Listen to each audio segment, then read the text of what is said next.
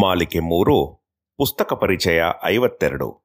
ತಿಂಗಳ ವಿಶೇಷ C N ಮುಕ್ತಾ ಅವರ ಕಾದಂಬರಿಗಳು.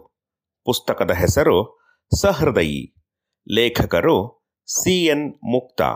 ಅಭಿಪ್ರಾಯ, ಮಮತಾ ವೆಂಕಟೇಶ್. ಓದುತ್ತಿರುವವರು ದೀಪು ಸುರೇಂದ್ರನಾಥ್.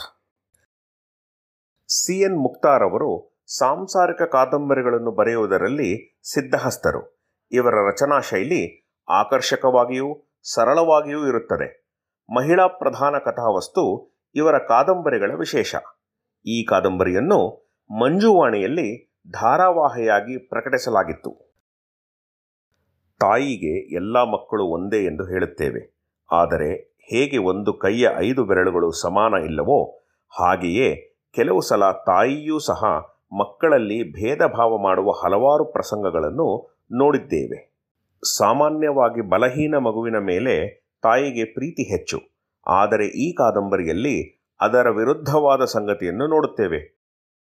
ವಿಕಾಸನ ದೌರ್ಬಲ್ಯತೆಗೆ ಆಸರೆಯಾಗಿ ನಿಂತು ಅವನನ್ನು ಕಾಪಾಡಬೇಕಾದ ತಾಯಿಯೇ ನಿರ್ಲಕ್ಷ್ಯ ತೋರುವ ಸಂದರ್ಭದಲ್ಲಿ ಅವನನ್ನು ತನ್ನ ಮಗುವಿನಂತೆ ಭಾವಿಸಿ, ಲಾಲಿಸಿ, ಅವನ ಶಿಕ್ಷಣಕ್ಕೆ ಪ್ರೋತ್ಸಾಹ ಕೊಟ್ಟು, ಅವನನ್ನು ಒಬ್ಬ ಮನುಷ್ಯನನ್ನಾಗಿ ರೂಪಿಸುವ ಅವನ ಅತ್ತಿಗೆ ಜಾನಕಿಯೇ ಮನಸ್ಸಿಗೆ ಹತ್ತಿರವಾಗುತ್ತಾಳೆ.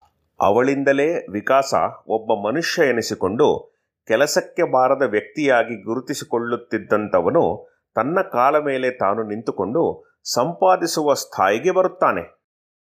ಮದುವೆಯಾಗಿ ಅತ್ತೆ ಮನೆಗೆ ಹೋಗುವ ಪ್ರತಿ ಹೆಣ್ಣು ತಾನು ಮೆಟ್ಟಿದ ಮನೆಯೇ ತನ್ನ ಮನೆ, ಅಲ್ಲಿರುವವರೆಲ್ಲ ನನ್ನವರೇ ಎಂಬ ಭಾವನೆಯನ್ನು ಬೆಳೆಸಿಕೊಳ್ಳಬೇಕಾದ ಅಪರೂಪದ ಮನೋಭಾವವನ್ನು ಸಮರ್ಥವಾಗಿ ತೋರ್ಪಡಿಸಿದೆ. ಸ್ವಂತ ತಾಯಿಯೇ ವಿಕಾಸನ ಮದುವೆಯ ಬಗ್ಗೆ ಯೋಚನೆ ಮಾಡದಿದ್ದಾಗ ಅವನ ಜೀವನದಲ್ಲಿ ಕಾಲಿಡುವ ವಾಸಂತಿ, ವಿಕಾಸನ ದೌರ್ಬಲ್ಯವನ್ನು ತಿಳಿದೂ ಸಹ ವಿವಾಹವಾಗಿ ಜೀವನವನ್ನು ನಂದನವನವಾಗಿ ರೂಪಿಸುತ್ತಾಳೆ. ಓದಿ ಒಳ್ಳೆ ಕೆಲಸದಲ್ಲಿದ್ದರೂ ಸಹ ನಿರ್ಗರ್ವಿಯಾದ ಅವಳನ್ನು ವಿಕಾಸನ ಮನೆಯವರು ಹೊಟ್ಟೆ ಕಿಚ್ಚಿನಿಂದ ಕಾಣುವ ಸಂದರ್ಭ ಮನುಷ್ಯನ ಮನೋಭಾವದ ಹಲವಾರು ಮಗ್ಗುಲುಗಳಿಗೆ ಸಾಕ್ಷಿಯಾಗುತ್ತದೆ. ತನಗಿಲ್ಲದ ಭಾಗ್ಯ ತನ್ನ ತಮ್ಮನಿಗೆ ದಕ್ಕಿತೆಂದು ಹೊಟ್ಟೆ ಉರಿಸಿಕೊಳ್ಳುವ ಅಣ್ಣಂದಿರು, ಹುಟ್ಟುತ್ತಾ ಅಣ್ಣ ತಮ್ಮಂದಿರು, ಬೆಳೆಯುತ್ತಾ ಬೆಳೆಯುತ್ತಾ ದಾಯಾದಿಗಳು ಎಂಬ ಗಾದೆಯನ್ನು ನೆನಪಿಗೆ ತರುತ್ತಾರೆ. ಮುದ್ದು ಕಂದನ ತಾಯಿಯಾಗಿ ಸಂತಸದ ಜೀವನದ ಹೊಸಿಲಲ್ಲಿ ಕಾಲಿಡುವ ಸಂದರ್ಭದಲ್ಲಿಯೇ ಒದಗುವ ಆಘಾತ ವಾಸಂತಿಗೆ ಸಿಡಿಲಿನಂತೆ ಬಡಿಯುತ್ತದೆ. ಹದಿಹರೆಯದ ವಿಧವೆ ಎಂದರೆ ಎಲ್ಲರಿಗೂ ಸುಲಭವಾಗಿ ಕೈಗೆ ಸಿಕ್ಕುವ ವಸ್ತು ಎಂತಲೇ ಭಾವಿಸುತ್ತಾರೆ.